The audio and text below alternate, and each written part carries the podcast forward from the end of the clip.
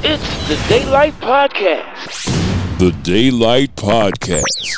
With Ruwalda and Vindy. We cover study tips and tricks, Science and technology. medicine, And curious stories. Hello අදවාලම එකතු වෙලා ඉන්න daylight podcast එක episode number 47 එක ඔව කාලෙක නිහැඩියාවකින් පස්සේ අපි ගිය සතිය පටන් ගත්තා ඩේලයිට් පොඩ්කාස්ට් එක ආයමත් එකන් අපි පටන්ගත් එපිසෝඩ් 46 වලින්. ඉතින් අපි එකරපු එපිසෝඩ් එකට අපිට ගොඩක් හොඳ ප්‍රතිචාර හම්බුණා ඩෙලයිට් වාසීන්ගෙන්. හරි. ඉතිං අද අපි කරන්න යනවා අපේ දෙවනි එපිසෝඩ් එක ඩේලයිට් පොඩ්කාස්ට් එක පේස්ටුව එක. එහෙමත් නැත්තං ඩෙලයිට් පොඩ්කාස්ට් එක 47 එපිසෝඩ් එක. හරි. මේ පිසෝඩ් එකත් පටන්ගන්න කලින්ම චුට්ටක් කියලඉන්නම් අලුතෙම්බ පොඩ්කාස්ට් එක හන කෙනෙක් නම් කොහොමද පොඩ්කාස්ට හන ඇප්පෙහකින් අපේ පොඩ්කාස්ට් එක සබස්ක්‍රයිබ් කරන්න කියලා. ඔයා ගාව iPhoneෆෝන් එකක් තිබුණත් ඇන්ඩරෝයිඩ් ෆෝන් එකක් තිබුණත්. වාට පුළුවන් ඇප්ස්ටෝ එකෙන් හරි පලේස්ටෝ එකෙන් හරි ඕනම පොඩ්කාස්ට හන ඇප් එකක් ඩවන්ලෝඩ් කරගන්න. ඉතින් පොඩ්කාස්ට හන ඇප්වලට උදාහරණ විදිහට අපිට කියන්න පුළුවන් Google පොඩ්කාස්ට් පොකට් කාස්ට් ඒ වගේම ඇංක වගේ අප් අපිට පුළුවන් උදාහරණ විදිහට කියන් ඉතිං වාට පුළුවන් ඒ ඕනම ඇ් එකක් ඩවන්ලෝඩ් කරලා ඩේලයිට් පොඩ්කාස් කියලා සර්ච් කරලා අපේ පොඩ්කාස්ට් එක සබස්ක්‍රයිබ් කරන්න. එතකොට අපි එපිසෝඩ් එකක් දාපු ගමන් වාලට නොටිෆිකේෂන් එකක් ගන්න පුළුවන්කම තියෙනවා. හරි. එහෙනම් අද අපි කතා කරන්නේ මොනවද වෙන්ඩි මොක තබැතිතින් අද කතා කරන්නයන් අද අපි කතා කරනවා හැමෝම තැන්තැන්වල කතා වෙන වැක්සීන් ගැන. ඉතින් අපි සොසයිට එකක් විතිර ගත්තර පස්සේ ගොඩක් දෙනෙක්ට වැක්සීන් ගැන තියෙන්නේ ටිකක් අඩු අවබෝධයක්. කාගින් හරි වැක්සින්න ගැහවද කියලා හෝතින් මොන වැක්සින් එකද? චීනය එන්නතද එමත් නැත්තං රුසියානු එන්නතද ඉට පස්සේ තව එක නම් කියන රයිට් සයින ෆෝම් කියනවා ෆයිස කියනවා සිනොවැක් කියනවා. ඉතින් ඔයතිය නම් රාශයක් තියෙනවා. ඒවගේමයි එක ඩෝස් එකක්ද ගහන්න ඕන්. එහමත් නැතන් ඩෝස් දෙකක් ගහන්න ඕනද? කොච්චර කාල අන්තරයක්ද ඉතිං සමහරලාවට තියෙනවා එක වැක්සිනොල ක්‍රියාකාරිත්වය. මේක මාරය වැක්සින් එකක් කියනවා වයිරල් වෙක්ට වැක්සින් එකක් කියනවා. ඉතිම එක ජාතය නම් තියෙනවා. ඉතින් මේක හරිම කන්ෆියසින් ඉතිං අපි ඒ නිසා අද හිතුවා මේ හැම තැනම තියෙන ජනප්‍රියම කොවිඩ් එන්නත් සහ ඒවායේ ක්‍රියාකාරිත්වය ගැන ඔගොල්ලන්ට මේ පිසෝඩ් එකෙන් පැහැදිලි කරන්න. එම නැතිවිඩි ඔව එක තමයි. හරි. අද අපි මේ එපිසෝඩ් එකින් හිතුවා වැක්සිනේෂන් එහෙම නැත්තම් එන්නත් කරණය ගැන කතා කරන්න. සාමාන්‍යයෙන් මීට කලින් වෙනද වනේ මොනාද මිනිස්සු මිනිස්සුන්ටම විරුද්ධව බෝම්බ මිසයිල වගේ අති නවීන යුදු උපාංග භාවිතා කලා යුද්ධ කලානි ඒත් අද මොකද වෙලා තියෙන අද ඊට වඩා වෙනස් නේද? ඔව අද වෙදි පොඩ්ඩක් සිද්ධිය වෙනස්. අද අපිට හැප්පෙන්න්න වෙලා තියෙන්නේ සටන් කරන වෙලා තියෙන්නේ පේන සතුරෙක් එක්ක නෙමෙයි නොපෙනෙන සතුරෙක් එක්ක. ඔව ස්වභාවධර්මය හරි පුදුමයි කියලා හිතනා මේ වගේ වෙලාවට. ඉතිං අපිට මේ දවස්සල සිද්ධ වෙලා තින් අපේ පියවි ඇසටවත් පේනෙ නැති පුංචිම පුංචි වෛරස් එකක් එක ෆයිට් කරන්න.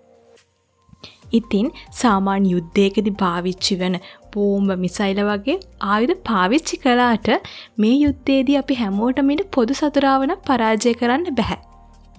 ඉතින් මේ යුද්ධෙදි ෆයිට් කරන්න ආයුධයක් විදිහට තමයි මේ වැක්සීන් කරලියට එන්නේ. මේ වෛරස් එක එහෙම නැත්තම් COොVID-19 වසංගතේ දැන් ව්‍යාප්තවෙන්ට අන සෑහෙන කාලයක්නේ ඉතින් ඒ ව්‍යාප්තියත් එක්කම බොහෝ රටවල් උත්සාහ කලා වැක්සීන් එකක් හදාගන්න. ඉතිං සෑහෙන කාලයක් තිස්සෙ කරපු පරීක්ෂණොල ප්‍රතිඵලයක් විදිහට තමයි දැන් මේ දවස්වල භාවිතාවන වැක්සීන් එලියට ඇවිල තියෙන්නේ. දැන්ට මේ පාවිච්චි වන වැක්සින් හැදෙන්න්න සෑහෙන කාලයක් ගියානේ මොකද අප හිතන තරන් ලේසි නෑ මේ වැක්සීන එකක් නිර්මාණය කරන එක. වැක්සීන් එකක් මිනිස්සුන්ට භාවිතයට ගන්න කලින් සෑහෙන පරීක්ෂණ ගොඩක් කරලා තමයි වැක්සීන එකක් නිර්මාණය කරන්න ඕන්. ඒ හින්දා දීර්ඝ කාලයක් ගත වෙනවා මේ වැක්සීන් එකක් මිනිස්සුන්ට භාවිතා කරන්න පුළුවන් තත්ත්වය දක්වා දියුණු කරගන්න. කොහොම නමුත් දැන් වැක්සින් රාශයක් අපිට හම්බෙලා තියෙනවා. විවිධ රටවලින් විවිධ නම්වලින් වැක්සින් ගොඩක් දැන් තියෙනවා. ඉතිං අප හිතුවා මේ වැක්සීන් ගැන ටිකක් කතා කරත් හොඳයි කියලා. එහෙම නේදරුවත්ත ඔව්. ඒක හරි. හරි අපි දැන් බලමු මේ වැක්සිනේෂන් හෙමනැත්ත එන්නත් කරණය කියන්න මොකක්ද කියලා. මොකද මේ මේ දවස්සල බොහෝ රටවල් සාර්ථක විදිහට මේ එන්නත් කරන. හෙමනැත්තම් වැක්සිනේෂන් කියන කටයුතු කරගෙන යනවා. ලංකාවෙත් එහෙමයි. ලංකාවෙත් දැන් ගොඩාක් සාර්ථකව ශීග්‍රයෙන් මේ වැක්සිනේෂන් කියන කටයුත්ත කරගෙන යනවා. ෆැක්සිනේෂන් එකක් කියලා ඇත්තටම කියන්නේ මිනිසුන්ව COොVID-19 වගේ වෛරස ආසාධනවලින් ආරක්ෂා කර ගැනීමට ඒ කියන්නේ රෝගතත්වයෙන් ආරක්ෂා කර ගැනීමට මිනිස්සුවේ රෝගවලට ගොදුරවීමට පෙර මිනිසුන් ආරක්ෂා කර ගැනීමට භාවිතා කරන සාර්ථක ක්‍රමවේදයක්. සාමාන්‍යයෙන් එන්නත් කරනේදි සිද්ධ වෙන්නේ අපේ පව අපේ ශරීරයේ පවතින ප්‍රතිශක්ති කරන පද්ධතිය ශක්තිමත් කිරීමක්. ඒ කියන මේ වගේ වෛරස් එකක් ආසාධනය වුණොත් ඒ වෛරස් එකත් එක සටන් කළලා ඒ වෛරස් එක පරාජය කරන්න පුළුවන් විදිහට අපේ ශරීරය හැඩගැස්සීමකට ලක්කිරීමක් තමයි සිද්ධ කරන්න. ඒ කියන්නේ වැක්සීන් එකක් අපේ ප්‍රතිශක්තිය කරන පද්ධතිය ට්‍රේන් කරනවා මේ වෛරස් එකක් එක්ක සටන් කරන්න. එහෙම කරන්නේ අපේ ඇඟි ඇන්ටිබොඩිස් එහෙම නැත්තම් ප්‍රතිදේහ හැදීමේ. ගොඩක් අය අතර දුර්මතයක් තියෙන අපි වැක්සීන එකක් ගත්තොත් අපිට මේ රෝගය හැදෙයිද? අපිට කොරෝන හැදෙයිද? එහෙම කියල මතයක් තිනනේ ඇත්තටම වැක්සීන එකක් ගත්ත කියලා අපිට ඒ වැක්සීන් එක හින්ද එන්නත හින්ද අපිට ඒ රෝගය හැදීමක් සිද්ධ වෙන නැහැ. අපේ අපි රෝගය හැදීමට පෙර එයින් ආරක්ෂාවීමට තමයි වැක්සීන එකක් ගන්නේ. ඒ වගේම මිනිස්සු අතර තින තවමතයක් තමයි මේ වැක්සිීනෙක් ගත්තට පස්සේ අපිට ලෙඩේ හැදෙන් නෑ කියනෙක් ඒ කියන්නේ ආදැම වැක්සින කරන්න තිය එහිද මම් බයවෙන්න ඕන්නෑ මං මාස්ථාන්න ඕන්නෑ අත්හෝදන්න ඕන්නෑ සමාජ දුරස්ථ භාවය තියාගන්න ඕන්නේ අන්න ඒ වගේ මතත් තියෙනවා. මේකෙදි මතක් කරන්න ඕන දෙයක් තමයි අපි වැක්සිනයක් ගත්තා අපහම අපිට ඒකින් ආරක්ෂාවක් තියෙනවා තමයි. ඒ වනාට අපි කලින් පුරුදු කරගෙන තිබ්බ හොඳ පුරුදු ඒ ඇන්නේ මවාවරණ පැරදිීම අත්සේදීම් වගේ සෞඛ්‍ය පුරුදු අපි වැක්සිීන එකක් ගත්ත කියලා නවත්තන්න හොඳ නැහැ. ඕ ඒක හරි. ඒවගේ විඩි තාව පොඩිදයක් මතක් කරන්න. මොකක් දැන් ඩෙලයිට් පොඩ්කාස්ට එක හන ටිකක් විමර්ශනශීලී කටියක් ඉන්නවා. එතකොට ඒවන ප්‍රශ්නයක් මතුවෙන පුළුවන්. සමහර රටවල් වල වැක්සින්නෙක් ගත්ත කට්ටියට මුකාවරණය ගලවලා ඉන්න අවස්ථාව දුන නේද කියල්. ඔවු එහෙම දෙයක් තියෙනවා. ඒකෙදී දෙවල් දෙකක් සල කළ බැලුව. එකක් තමයි එහෙම මුවාවරණය ගලවන්න දුන්නේ මොකද ඒ රටවල් වල වැඩිහිටි ප්‍රජාව. වැක්සින් එක ගන්න ටිකක් අධිමදි කරා.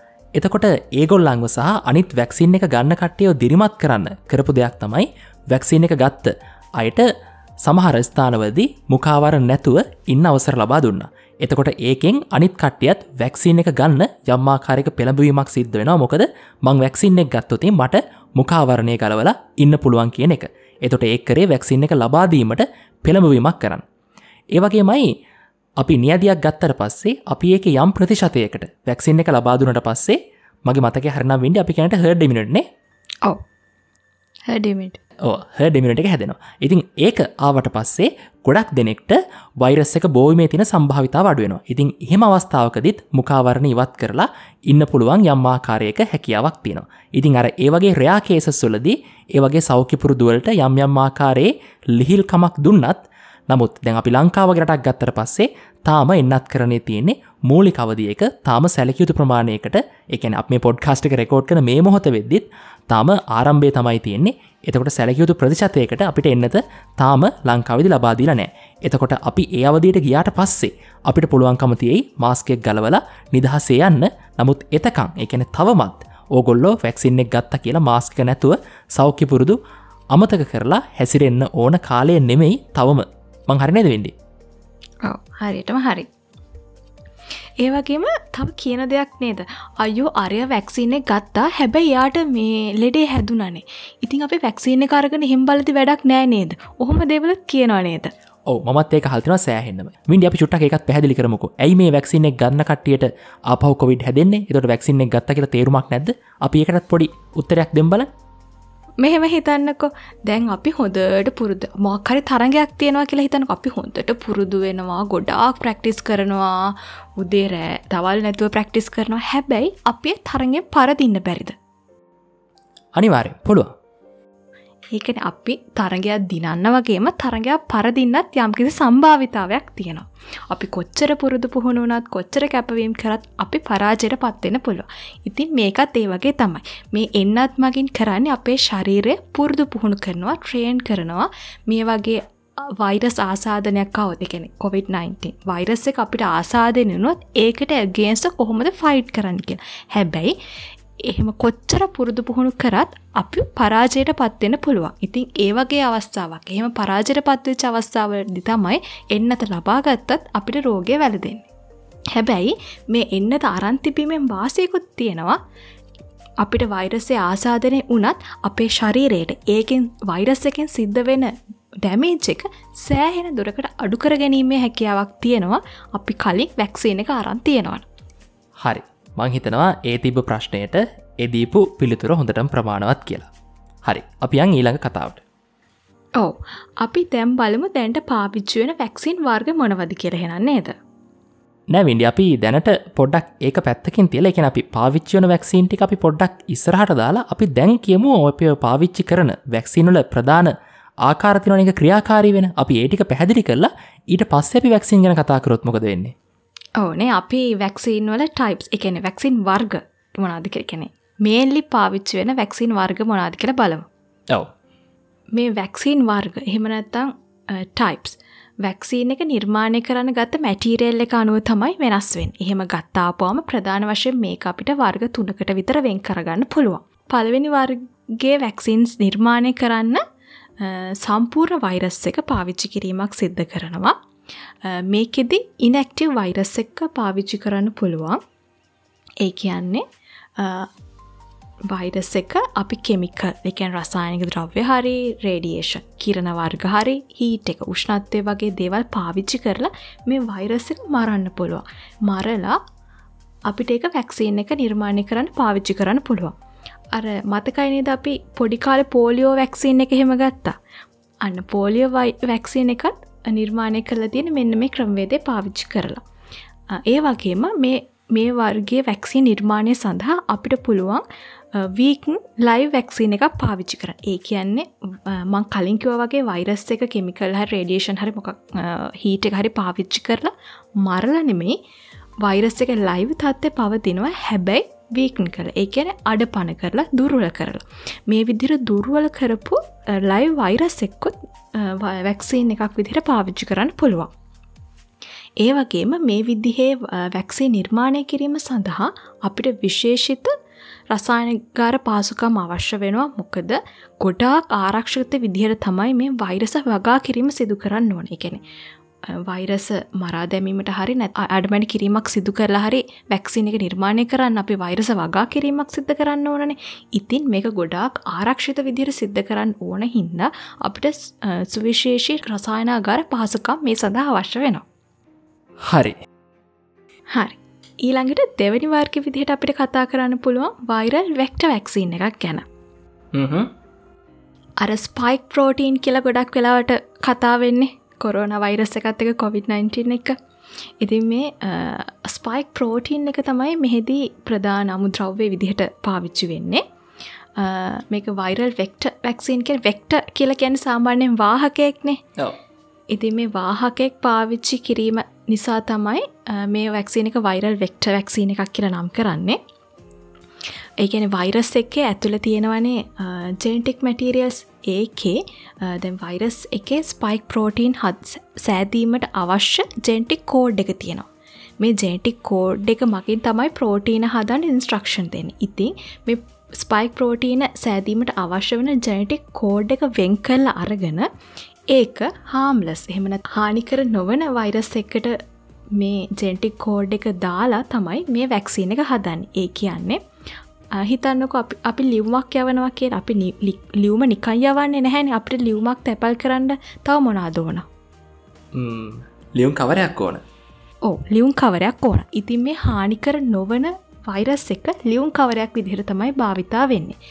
ඒ කියන්න ස්පයික් ප්‍රෝටීන සෑදීමට අවශ්‍ය ජනටික් කෝඩ් එක මිනිසාගේ ශරීරයට ඉන්ජෙක් කිරීම එකෙන වැක්සින එකක් විදිට පාවිච්චි කරලා යැවීම සඳහා මේ හානිකර නොවන වෛරස් එක තමයි පාවිච්චි වෙන්නේ. හරියට ලියුම් කවරයක් වගේ.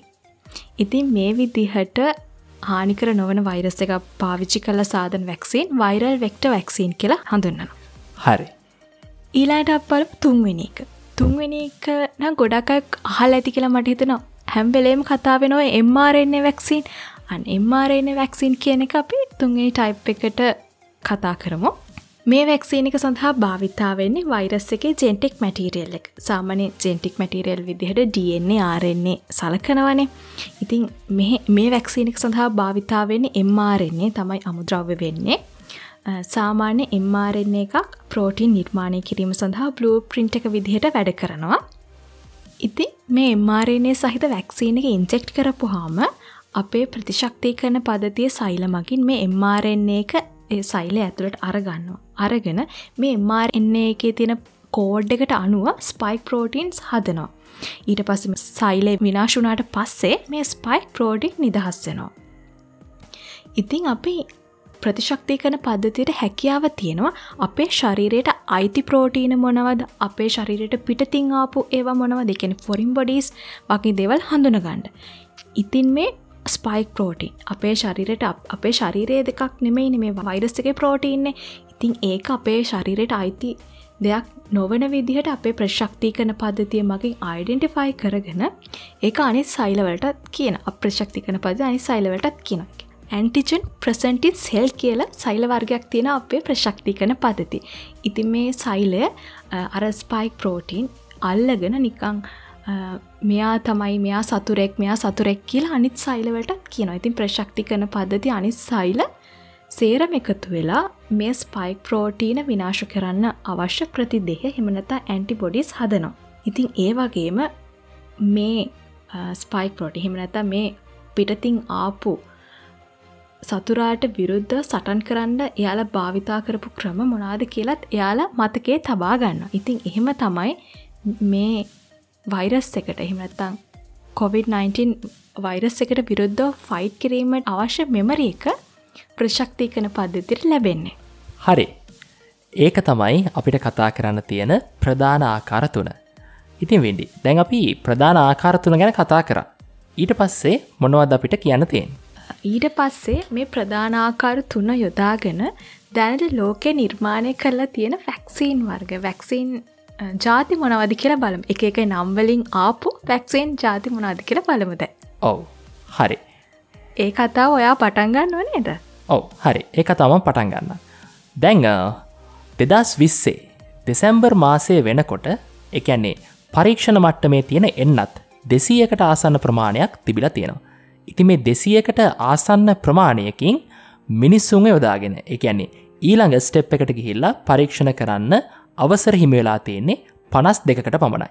ඉතිං ඒවයිනොත් වැඩි සංඛ්‍යාවක් විධ හේතුන් නිසා අයින් කරලා තියෙනවා ඉතිං ඊට පස්සේ බොහොම සුළු ප්‍රමාණයක් තමයි කලිනිකල් ට්‍රයිල්ස් වලින් එකැන මිනිස්සුන්වත් යොදාගෙන පරීක්ෂණ කරලා අන්තිමට වැක්සින් එකක් විදිහට අනුමැතියක් හම්බුනේ ලෝකයට බෙදා හරින්.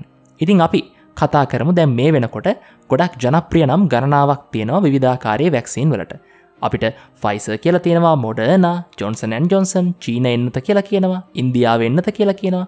දැ මෙහෙම ගොඩක් නම්වලින් තියෙනවා. අපි පොඩ්ඩක් අනු පිළිවෙලකට අනුව බලමු මොනවද මේ වැක්සින් ඒවගේමයි කොහොමද මේ වෑ ක්‍රියාකාරීත්වය කියලා. හරි. අපිට මුලින්ම හඳුනන පුළුවන් වැක්සින් එක තමයි ෆයිස වැක්සින් එක. ඔව ෆයිස වැක්සින් එක. ඉතිං ෆයිස වැක්සින් එක තමයි COොVID-19 සඳහා මුලින්ම අනුමැතිය ලැබිච්ච වැක්සින් එක. ඒ කියන්නේ FDA එකෙන් මුලින් අනුමැතිය දුන්නේ ෆයිස වැක්සින් එකට. හරිටම කිව්වොත් දෙදස් විස්සේ දෙසැම්බර් එකොළොස් වනිද තමයි ෆයිස වැක්සින් එකට FDA එක අනුමැතිය හම්පුුණේ FDA කියන මොකක්ද? රයි දවයි ප්‍රශ්න අනිතර දෙන්නේ FDA කියන මොකක් FDA කියලා කියන්නේ ෆඩ and Drug Administration ඉතිං සාමාන්‍යයෙන් ඩ්‍රග එකක්කට විශේෂෙන් වැක්සින් එකට අවසරය ගන්න අවශ්‍යනං මේ FD එක හරහා යන්න ඕන. එතොට ඒගොල්ලන්ගේ අනුමැතිය දුන්නට පස්සෙ තමයි ඒක වැක්සින් එකක් විදිහට පාවිච්චි කරන්න පුළුවන්කම හම්බෙන්නේ. හරි. ඉතිං ෆයිස වැක්සින් එක් ගත්තර පස්සේ අපි ඒක ඕවරෝල් සැලකුවට පස්සේ සියට අනෝ පහක ඉෆෙක්ටිවනස් එකක් තියෙනවා COොVID-19 වෛරස් එකට විරුද්ධව සටන් කරන්න. තැන් මේ ෆයිස වැක්සින් එක තියෙන විශේෂත්වය විදිහට හඳුන්වන්නේ දැන් ඔගොල සමහරලාට අහලත් ඇති අපි වැක්සින එකක් ගත්තර පස්සේ ඒක විවිධ වයස් කාණ්ඩවලට අනුව. ඒ වගේ මයි ඔයා ඉන්න මහද්දීපය හරි ඉන්න රට අනුව ඔයාගේ ජාතිය අනුව. ජාතිය කියල කැනවා සුදු ජාතිකයෙක්ද කළු ජාතිකයෙක්ද එතකොට ආසියානුද අන්න ඒ වගේ කෙනෙක් දනුව කියන එක. වගේ මවාගේ BMI එක අනුව මේ වැක්සින් එක ක්‍රියාකාරිත්වය ටයිට් බලපෑම වෙනස් වෙන්න පුළුවන්. නමුත් ෆයිස බයෝෙන්ටෙක් ආයතනය සඳහන් කරනවා ෆයිස වැක්සින් එක එහෙම කතන්දරයක් නැහැ ඕනම කෙනෙක්ට ඒ ඉස්සලකිපු කාරණ සියල්ලම නොසලකා සියට අනූ පහක ආරක්ෂාවක් ලබා දෙන්න මේ ෆයිස වැක්සින් එකට පුළුවන්කම තියෙනවා කියලා. එතකොට ෆයිස වැක්සින් එක වයිසවුර් දොළහැන් උඩ ඕන කෙනෙක්ට ලබා දෙන පුළුවන් කියලා රෙකමන්ඩ් කළ තියෙනවා. ඒවගේමයි මේක ෂොට්ස් දෙකක් තියෙනවා එක යන්නේ එන්නත් මාත්‍රා දෙකක් ලබා ගත යුතුයි ඉතිං සාමාන්‍යයෙන් පළවෙනි මාත්‍රාව දීලා දවස් විසි එකකට පස්සේ දෙවනි මාත්‍රාව ගන්න පුළුවන් කියල තමයි සඳහන් වෙන්නේ. ඒවගේමයි දෙවනි මාත්‍රාවත් අරගෙන දවස් පහලවක් ගියාට පස්සෙ තමයි රියල්වර්ල් සෙනාරියෝ එකකදී ඔයාට සියට අනූ පහක ප්‍රතිශක්තියක් ලැබෙනවා කියලා සඳහන් වෙන්. ඉතිං මේ ෆයිස වැක්සින්න එක ඇවිල්ලා එම්මාරෙන්නේ වැක්සින් එකක් දැන් ම ඒකා විස්තර කරන්න නෑ මොකද වින්ඩි ඉස්සල්ල කතාවිදි කිව්වා එම්මාරෙන්නේ වැක්සින්න එක ක්‍රියාකාරිත්වය කොහොමද වෙන්න කියලා. හරි. ඊට පස්සේ අපි කිවා සීයට අනු පහක ඕවරෝල් ප්‍රොටෙක්ෂන් එකක් මේ වැක්සින් එකෙන් ලබාගන්න පුළුවන් කියලා. එතකොට ඒවගේමයි දැන් වෛරස් මියටේෂන් එක. එකන දැන් ඔකොළු දන්නවා. COොVID-19 වෛරස් එක ආවට පස්සේ ඇල්ෆා බීට දැන් ඔය විදිහට විධාකාරී වේරියන්ස් ගැන අපි කතා කරනවා. එකනේ වෛරස් එක කාලයත් සමඟ විකෘතිය අපි කෙන මියටේට් වෙනවා කියලා. ඉතින් මෙන්න මේ වෛරස් එකේ මියටේෂන් එකට අනුකෝලෝ කොහොමද ෆයිස වැක්සින් එකේ ඉෆෙක්ටවනස් එක එමනත්තං එෆිකසිය එක වෙනස් වෙන්න එක අපි චුට්ටක් බලම්. ඕකන්ට මතක ඇති මුලින්ම යුනයිටඩ් කින්ඩම් වලින් අපිට ඇල්ෆ වේරියන්ට් එක හොයාගන්න පුළුවන් ගුණා ඉට පස්සේ සෞත් අප්‍රිකාවලින් අපිට බීට වේරියන්ට් එකව ඒ හා සමානම කාලයකදී. ඉතිං කරපු පරීක්ෂණවලට අනුකූලව මේ ඇල්ෆ වේරියන්ට් එකට සහ බීට වේරියන්ට් එකට දෙකටම විරුද්ධව සියට අනූ පහක ඉෆෙක්ටවනස් එකක් පෙන්න්නනවා මේ ෆයිස වැක්සින් එක. නමුත් ඊට පස්සේ අපිට තියෙනවා ඉන් මුලින්ම ඉන්දියාවෙන් හවාගත්ත ඩෙල්ට වේරියන්ට් එක. දැ මේ දවස්සර ලංකාවතුරත් වැඩිපුරම කතා වෙන්නේ ඩෙල්ට ප්‍රබේදය ගැන. එතකොට මෙන්න මේ ඩෙල්ට ප්‍රබේදයට විරුද්ධව ෆයිස වැක්සින් එකෙන් සීයට අසූ අටක වගේ ආරක්ෂාවක් තමයි තියෙනවා කියලා කියන්න. එත රෝගනට පේනව ඇති සාමාන්‍යෙන් ඇල්ෆ බීට වේරියන් වලට තියෙන එෆිසිියන්සි එකට සාපේක්ෂව පොඩ්ඩක් ඩෙල්ට වේරියන්ට එකට එනකොට ෆයිස වැක්සින් එක ෆෙක්ටවනස එක පොඩ්ඩක් අඩු වෙලා තියෙනවා කියලා. හැබැයි සියට අසුවටක් කියන්නෙත් අඩුවක් නෙමේ ඒකත් සෑහෙන්න සැලකි උත්තර මේ හොඳ ප්‍රමාණය ඊට පස්සේ ෆයිස වැක්සින් එකෙන් පස්සේ අපිට තියෙනවා මොඩන වැක්සින් එක. රයි් තැන් මොඩන තමයි FDA එකෙන් දෙවනියට අනුමැතිය දීපු වැක්සින් එක වෙන් හරිටම කිවතින් ෆයිස වැක්සින් එකට අනුමැතිය දීලා සතියකට පස්සේ. ඒ කියන්නේ දෙදස් විස්සේ දෙසැම්බර් දහට තමයි මේ මොඩන වැක්සින් එකට අනුමැතිය දුන්නේ. ඉතිං මොඩන වැක්සින් එකත් ෆයිස වැක්සින් එක වගේම තමයි මේකත් එම්මාරෙන්නේ වැක්සින් එක. මොඩන වැක්සින් එකේ අපි ඉෆෙක්ටවනස් එක් ගත්තුතින් සියට අසූ හයක් තමයි පෙන්නන්නේ වයිසවුරුදු හැට පහෙන් ඉහළ කට්ටියට තියෙන ආරක්ෂාව. හැබැයි අපි ඕවරෝල් ගත්තුතින් ඉතුරු කාණ්ඩයට සියට අනූ හතරයි දශම එකක ඉෆෙක්ටවනස් එකක් තියෙනවා COොVID-19 වෛරස් එකට විරුද්ධව. ඉට පස්ස අපි ඉතුරු කාරණා සැලකෝතින් මොඩන වැක්සින් එක වයිසවුරුදු දහටෙන් උඩ. හැමෝටම ගන්න පුළුවන් කිය රෙකමන්ට් කලා තියෙනවා. ඒවගේමයි මේකත් ෂොට්ස් දෙකක් තියෙන වැක්සින් එකක්. පලනි ෂොට්ට අරගෙන අයි දවස් විසියටකට පස්සේ දෙවනි මාත්‍රාව ගන්නවනම් හොඳයි කියල තමයි කියන්නේ. ඒවගේමයි මේකත් ෆයිස වැක්සින් එක වගේමයි. දෙවනි මාත්‍රාව අරගෙන දවස් පහලවකට වගේ පස්සේ තමයි වාට මේ සියට අනු හතරයි දශම එකක ප්‍රතිශක්තිය ලබාගන්න එකන සම්පූර්ණය මේක ලබාගන්න පුළුවන් කියලා සඳහන්වෙන් හරි. ඉට පසත් බලමු. මේකත් කොහොමද? මේ මියටේෂන් වලට එකන්නේ COොVID-19 වෛරස් එකේ විකෘත්වීම් වලට ඔරොත්තු දෙන්න කියලා. හරි.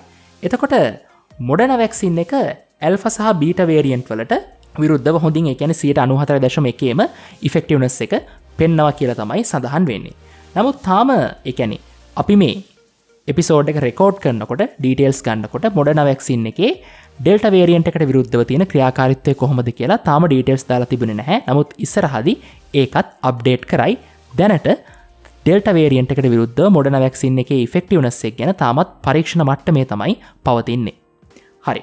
ඊට අමතරව ෆයිස වැක්සින් එක සහ මොඩන වැක්සින් එක ගබඩා කළයුතු උෂ්ණත්ව ගැනත් පොඩි දේවල් කිහිපයක් තියෙන නවත් ම හිතනවා ඒක මෙතැදි කියන ෙච්ච අවශ්‍ය වෙන්න මොකද ගොඩක් දෙනෙක්ට මේක ගබඩාක නුෂ්නත්වය නෙමේ දැනගන්න අවශ්‍ය වෙන්නේ. මේකේ දැම්මං ඔය අවධාන යොමු කරපු කාරණා ගැන තමයි ම හිතන්නේ ගොඩක් දෙනෙක්ට දැනුවත්වීමට අවශ්‍ය වෙන්න කියලා. හරිවිඩි ඊට පස්ස අපට තින මොක්ද වැක්සින එක?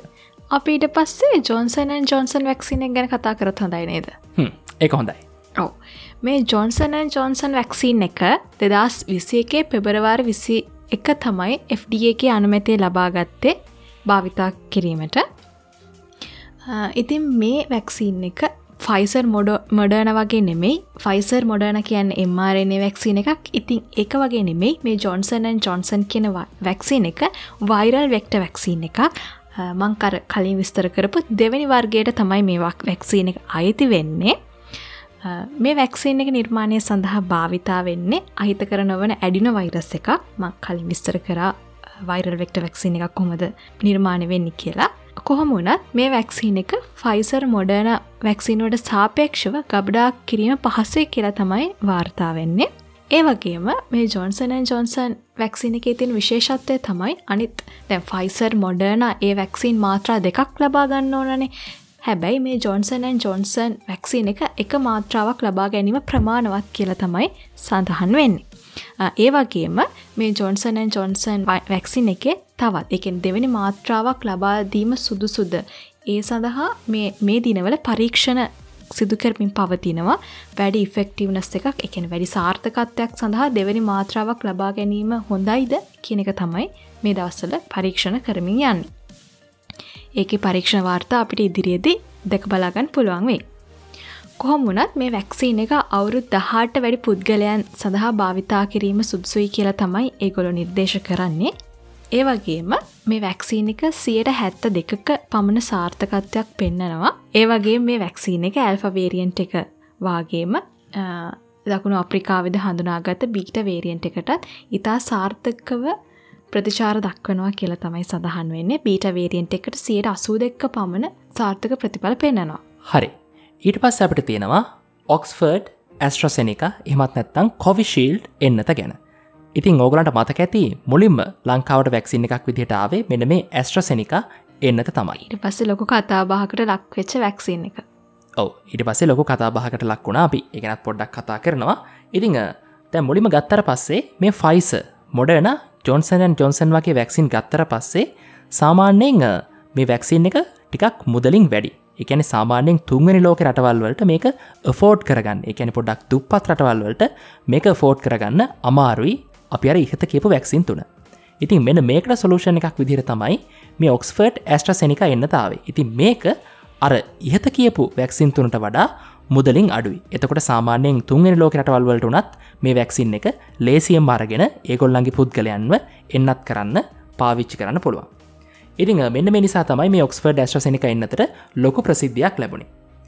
හැබැයි මේ වැක්සින් එක පාවිච්චි කරපු රටවල්වල සයිඩිෆෙක්් එකක් විදිහට මිනිස්සුන්ගේ රුදිර කැට ගැසීම් වාර්තා වුණා. ඉතිං සමහරටවල් ලෝගලට මතකනම් මේකන තුරතුර හොයපු කෙනෙක් නම් මතක ඇති. මුලිම රටවල් මෙහෙම රෝගීන් වාර්තා වෙනවා කියලා මේ වැක්සින එක දෙක නැවැත්තුව. ඊට පස්සේ ලෝක සෞඛ සංවිධානයෙන් කිව නෑ හෙම එකක් නැහැ. එම එකක් පරීක්ෂණලින් තහවරු වෙලා නැහැ.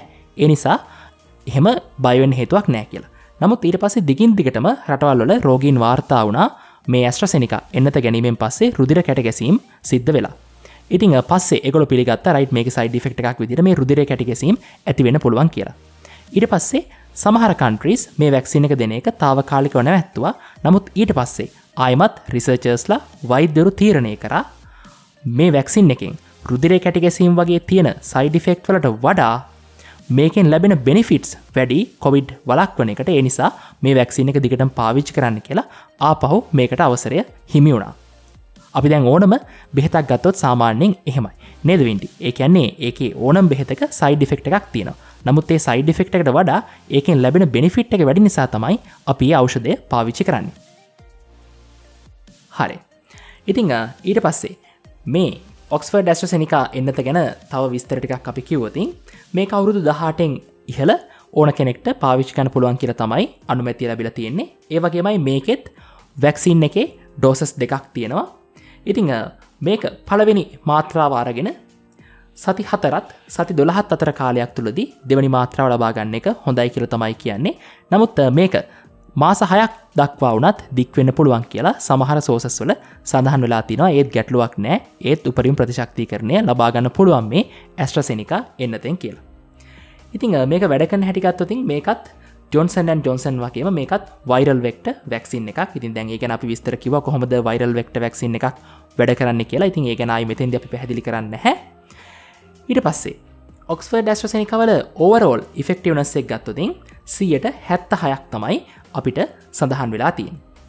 ඉතිං ඒ වගේමයි තැන් ඕවරෝල් සියට හැත්තහයක් වුණාට වයිසවුරුතු හැට පහට වැඩි අයට සියට අසූ පහක ඉෆෙක්ටවනස එකක් පෙන්වා කියලා සඳහන් වෙනෝ මේ ඔක්ස්ෆර් ඩස්ට්‍රසනික වැක්සින් එක.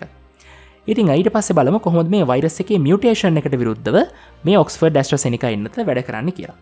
ඉතිං මුලින්ම මේක ඇල්ෆවේරියන්ට් එකට විරුද්ධව හොඳින් වැඩ කරා කියලා සඳහන් වෙන එකන සිට හැත්ත හතර දශම හයක එෆිකසිය එකක් පෙන්ලා තියෙනවා මේ ඔක්ස්ෆර්ඩ් ඇස්ට්‍රසනික එන්නත ඇල්ෆවේරියන්ට් එකට විරුද්ධව. හැබැයි පීට වේරියන්ට් එකට විරුද්ධව මේ වැක්සින් එකෙන් ඒතරම් වැඩක් වුණේ නැහැ කියලා තමයි සඳහන් වෙන්නේ.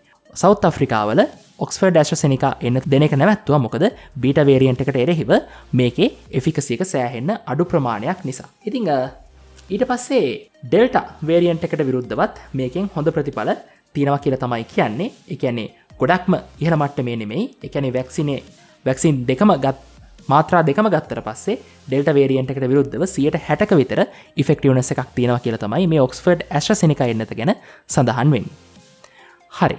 ඊට පස්ස අපිට තියෙනවා ලංකාවේ මේ වෙනකොට ජනප්‍රියම එන්නත.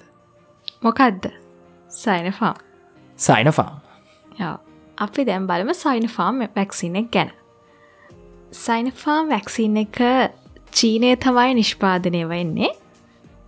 මේ වැක්සින එක සඳහා භාවිතාවන්න ඉනක්ටිවේටඩ් වෛරස් එකක්. එකන්නේ මං කලින් සඳහන් කරපු පළවෙනි වර්ගයට තමයි මේ සයිනෆාම් වැක්සින එක අයිති වෙන්නේ.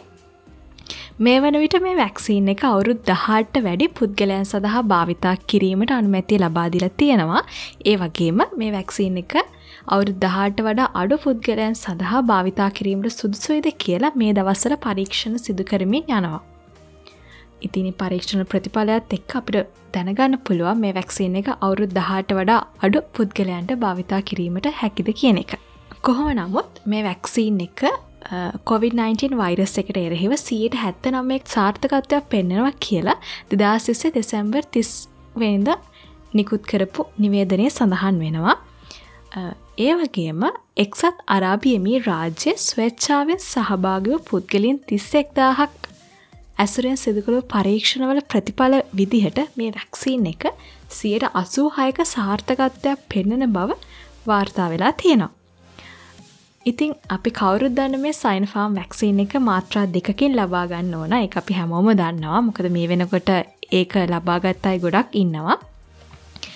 ඉතින් මේ මාත්‍රා දෙක අතර ගැප් එක සති තුනක් හත් හතරක් වෙන්න පුළුවන් ඒ කියන්නේ පළවෙනි මාත්‍රා වරගෙන දවස් විසි එකට පස්සේ මාසයක් ඇතුළත මේ වැක්සින් එක ගත්තර ප්‍රශ්යක් නැහැ කියලා තමයි සඳහන් වෙන්නේ. චීන නිෂ්පාද තවත් වැක්සින් එකක් තියෙනවා නිදරුවන්ත. මොකක්දේ? ඔව ඒ තමයි සිනොවැක් කියන වැක්සින් එක. ඔව ඉතින් මේ සිනොවැක් කියන වැක්සින් එක මේ බීජිං මෝලික කරගත්ත කම්පැනිහක තමයි සිනොවැක් කියන වැක්සින් එක නිෂ්පාදනය වෙන්නේ ඉතිං මේ වැක්සින් එකත් කොවිD-19 වෛරස් එකට විරුද්ධව සාර්ථක වෙච්ච වැක්සින් එකක් තමයි. එතවට සිනවැක් වැක්සින් එක් ගත්තර පස්සේ මේකත් ඉනක්ටිවේට වැක්සින් එකක්. ඉතිකත් අපි කලින් කිව්වා මොකක් දිනක්ටිවේට වැක්සින් එකක් කියන්නේ කියලා. ඉතිං මේ වැක්සින් එක ඕවරෝල් එෆිකසේක ගත්තොතින් සියට පනස්ස එකක් වගේ තමයි තියෙන්නේ. ඒවගේමයි මේ වැක්සින් එකෙන් එකැනි කොවිD-19 හැදිලා සිවිය ඩිසිස එකක් කියන ඉතාම අමාරු වෙන තත්වයට යන එක සියට සීයක්ම වලක්වනවා කියල් තමයි සඳහන් වෙන් ඉතිං මේකත් ඩෝසස් දෙකක් තියෙනවා පලනි ඩෝස්ස කරගෙන දවස් දාහතරක කාලාන්තරයකින් දෙවැනි ඩෝස එක ලබාගන්න එක සුදුසුයි කියලා තමයි සඳහන් වෙන්. ඉතිං ඒවගේමයි මේ එන්නත ටිකක් ජනප්‍රිය වෙන්න හේතුවකුත් තිබුණ මොකක් දැන් අපි මොඩන එන්නත ගත්තුතින් එක රින විස්සක උෂ්ණත්වය තමයි ස්ටෝ කරන්න ඕන ඒවගේමයි ෆයිස වැක්සින්න එක් ගත්තුතින් රින හැත්තෑ කුෂ්ණත්වය තමයි ස්ටෝ කරන්න ඕන. ඉතිං සිනොක් වැක්සින් එක් ගත්තර පස්සේ මේක සාමාන්‍ය ශීත කරණයක එකැන සෙල්සි සංසක දෙකත් අටත් අතර ප්‍රමාණයක ස්ටෝ කරගන්න පුළුවන්කම තියෙනවා. ඉතිං එනිසා සාමාන්‍යයෙන් අර විශේෂ තත්ව අපිට අවශ්‍ය වෙන්න මේ සිනොවැක් වැක්සින් එක ස්ටෝ කරගන්න. හරි ඉතිං ඔන්න වගේ දේවල්ටිකක් අපට මේ සිනොවැක් වැක්සින්න ගැන කියන්න තියෙන්නේ ඊට අමතරව විශේෂතම කාරණාව තමයි මේ වැක්සින් නොල තියෙන එෆිකසියක ඒවගේමයි මේ වේරියන්ට් වල්ට මේ වෛරස් එක මියටේට් වෙනකොට හැදෙන දේවල් වෛරස් එකේ මියටේට් වීමත් එක්ක දක්වන ප්‍රතිරෝධය. මේ ප්‍රසන්ටේජ සේවකය මේ අගයන් වෙනස් වෙන්න පුළුවන්. මොක දැන් වෛරසයකේ එෆිකසියෙක් ගැන මේ තියෙන ලෝක සෞඛ්‍ය සංවිධානය විසින් මේ ඔක්කොම දැනට තින පරීක්ෂණාත්මක දත්ත. ඉතින් මේ ඇතින ෆෙක්ටවනස් එක මේකින් තින සයිඩ් ෆෙක්ස් මේවැන් වෙන්න පුළුවන් බලපෑම ගැන ඕන වෙලාවක තොරතුරු අලුත් වෙන පුළුවන්. එතකොට අපි මේ කියන තොරතුරු මේ මොහොත සහ තව මාස කිහිපයක් ඉදිරියට වලංගවෙන්න පුළුවන්. ඊට පස්සේ මේ තොරතුරයි සම්පූර්ණය මුණත් වෙනස් වෙන්න පුළුවන්කම තියෙනවා. ඉතින් එනිසා වා දැන් මේ පිසෝඩ රෙකෝඩ් කල අවුද්ධ විතර පස්සේ හලා මේ දේවල් මෙහමයි කියලා තීරණය කරන්න එපා. මොකද මේ දේවල් මිරඩ සෑහෙන්න වෙනස් වෙලා තියෙන පුළුවන් අනාගතය එවනේ දෙඩි ඉතිං ඒ වගේමයි මේ වැක්සින් එක් බැලිච්ච කන්ස්පිරස් තේරිස් ගොඩක් තිනවා ඒැන මේ වැක්සින් ගැහවාම එක දෙවල් වෙනවා කියහෙම කතන්ද රාශයක් තිනවා ඉතින් අපි ඒ කතන්දරත් මුලින් අපි හිතුව ඉදිරිපත් කන්න හොඳයි කොහොමද කියලා.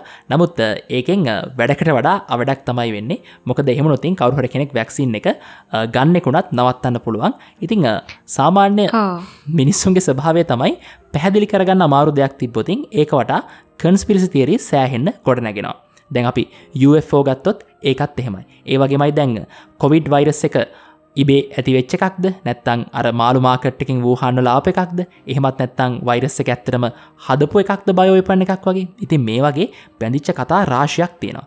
ඉතිං එහෙම තමයි සාමාන්‍යෙන් මනුස ස්භාවය පැහැදිලි කරගන්න අමාරු දෙයක් තිබ්බදින් කන්ස්පිරිස් තේරී ඒක වටා සෑහෙන්න ගොඩ නංවනවා කට්ටිය එකතු වෙලා. හැබැයිව කිසිම දෙයක් තහවුරු කරපු දෙවල් නෙමේ ඔව තහරු කරපු දේවල් නෙමේ හැබැයි වහ වැක්සින්නෙක් ගත්තුතින් වාට කොයිD-19 වෛරස් එකෙන් ආරක්ෂා වෙන්න පුළුවන්. එකැනවාගේ ජීවිතය බේරගන්න ලොකු අවස්ථාවක් තියෙනවා කියනකනම් පරීක්ෂණවලින් තහරු වෙලා තියෙනවා. ඊට අමතරව ඔය වැක්සින් කරන්න ඕන ඔව ඒ අනිවාරය මතක් කරන්න ඕන.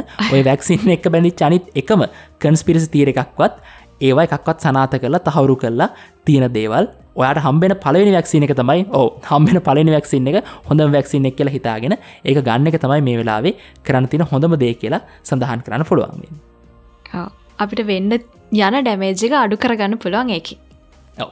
ඒකින් අඩු කරගන්න පුළුවන්. එහෙම දෙයක් තියෙනවා. අපි දැන් අපි දැන් සෑහන දේවල් කතා කරන්න වැක්සින් ගැනනේ ඔව. අද වැක්සින් ගැන සෑහන දේවල් කතා කර. මොක දැන් ප්‍රශ්තිීන් දැම් මේ දවස දැන් මිනිම තැන් ඕනම කෙනෙක් ගත්තර පස්සේ අවුදු ගානක් තිෙ දැන් ඇහෙන්නේ Covid Covid Covid vaccine vaccine vaccine ඕකමනේ. ඕක හලහලේ පවල තියෙන ඉතින් ඒනිසා ඇතරම අපි පොඩි ඩිබෙට්හිකුත් කර. ඇතර මේක ඇත්තන අපි කතා කරන ඕන කරනවා ඇද කියලා? නමුත් අපි හොල බෙලට පස්සේ මේ වැක්සින් ගැන මේ වැක්සිනල ක්‍රියාකාරිත්තය මේ හැමදේම එක සෝසයකින් ගන්න පුළුවන් දෙයක් මට හොයාගන්න බැරුණ ඉතින් එනිසා තමයි මේ එන්නත් ගැන අපි එක එපිසෝඩ්හකින් කතා කල ඉවර කරමු කියලා අපි මේටික අරගෙනාව ඉතින් අපි මෙතන සඳහන් කරපු කාරණාවලට තව මේ එන්නත් එක බැඳිච්ච තව ගොඩක් දෙවල් තිනරයි තව මේක විද්‍යාත්ම කාරණයක් ගතුන් තව ගොඩක්ම පැදිලි කන පුළන් එන්නත හදන එක මේ මාරයෙන්නේවල ක්‍රියාකාරිත්‍ය ගොඩක් දේවල්. නමුත් අපි එච්චර ලොකු සංකීර්ණ වනේ නෑන එච්චර සංකීරණු නැහැ. එච්චර දේවල් කියන්න ගහ මහගින් නෝඩියන්ස කරත් එක එපා වෙනවා. නමුත් අපි හිතනවා මේක ගොඩක්ම අර සරලමාකාරනුත් නැතුව ගොඩක්ම සංකීර්ණ වෙන්නෙත් නැතුව අතරමැදි ස්ටේජ්යකිනම් අපි මේ ගැන තොරතුරු ඉදිරිපත් කලා කියලා ඉතිේ වගේමයි අපි ගත්ත තොරතුරල මූලාස්ට්‍රත් අපි ඔක්කොම් මේ පොඩ්කාස්ට් එකේ ඩිස්ක්‍රපෂන් එක දානවා. මොකද කවරුහකට තර්ක කරන්න පුළුවන් මේක තොරතුර මෙහෙමනේ මේක මෙහෙම වෙන්න ඕන කියලා. ඉතිං අපිත් මේ තියෙන මූලාස්ට්‍ර අපි ගොඩක් ඩ එකෙන් තින තොරතුරට ගත්ත. ඉතින් ඊට අමතරත මූලාස්ට්‍ර පාවිච්චි කර. ඉතින් අපි මූලාස්ට්‍රින් තොරතුර අරන්තම ඉදිරිපත් කර. ඉතින් කාටහරි ඒක යම්මාකාරය ගැටලුවක් තියෙනවා අපි හැම එකටමත් ලිංක්ස් දාලා තියෙනවා. මේ පිසෝඩ් එක ඩිස්ක්‍රපෂන් එක ඕන කෙනෙක් තරන්ගේටික පරිහරණය කරලා බලන්න පුළුවන්කම තියෙනවා. හරි. හරි. දැන් අපි අද අපේ එපිසෝඩ්ගේ අවසානයට තමයි ඇවිල්ල තියෙන හෝ එතකොට හද අපි අරගෙන පොක්කොමටි කතා කරන්නේද වෙන්ඩි? ඕ සේරම කතා කරන්නේ මගැරුන්නෑ හරි. එහෙනම් ඉතිං ඕගොල්ලන්ගේත් අදහස් ඇති විවිධ දේවල් මේ වැක්සිීන් ගැන. හා තව ගොඩක් දේවල් ගැන ඇති අදහස්. ඉතින් හෙවගේමයි අපි ඉස්සරහට කතා කරන්නට මොනාද කියලා ඉඩියස්සුත් ඇති. ඒ හැමදේ කියන්න ඕ හැමදේ අපිට කියන්නේ කියන කොහොමද කියලත්ම මතක් කරන්න වාට පුළුවන් ඇංක ඇ් එක පාවිචි කරන මේ කහන්න වාට පුළුවන් අපිට කෙලිම ෝයිස් මසේජ එකක් වන්න එහමත් නැත්තන් වාට පුළුවන් අපි ඉන්ස්ට්‍රග්‍රම් එක හන්න ඩෙලයිට පොඩ්කාස්ට් කියලා. අප ඉන්ස්ට්‍රගම් පේජ් එක තියෙන වාට පුළන් අපට ඉන්ස්ට්‍රගම් සේජ එකක් දාන්න. ඒවගේ මයිවාට ඩෙලයිට පොඩ්කාස්ට් කියලා අපේ ෆස්බුක් පේජ් එක තියෙන අපි ලයි කරන්න අපි ෆලෝ කරන්න. ඒවගේමයි අපේ ඩෙලයිට් කමිනිට එක තියෙනවා. ඩෙලයිට කමිටි කියලා සර්ච් කරන්න. ඉතින් එකටත් ජොයින් වෙන්න. ඒක ඩෙලයිට් පොඩ්කාස්ට් එක හන ගොඩක් දෙනෙ අපිත් එක්ක එකතු වෙලා ඉන්නවා. එක කාලට කලින් හදපු ගරුප් එකක්. කාලෙක නිහැඩියාවක් එක එක කටිය විසිරලා සහතාමත් ඉන්න කටියක් න තාම ගරුප් එක එච්චරට ඇක්ටිවමට මේ හැ නමුත් අපි ඒගෙනත් කටයුතු කරමින් තමයි යන්නේ. ඉතිං ඔය ආකාර කැමතිකක් පාවිච්චි කලවාට පුළුවන්. අපිත් එක අදහස්සූ මාරු කරගන්න එකතුවෙන්. ඉතින් අද මේ කතා කරපු මාතෘකාව ප්‍රෝජනවත් කියලා හිතනවන ඒක තව ඔයාල දන්න යහන්න ඕන කියලා හිතනවන ඉතින් ඒක එයාලට ෂයා කරන්න. හරි එහෙනම් අපි අදට ගිහිල්ලෙන්නම් අපි ඊළඟ සතේදී හම්බෙමු. බං රුවන්ත. මම වෙන්ඩි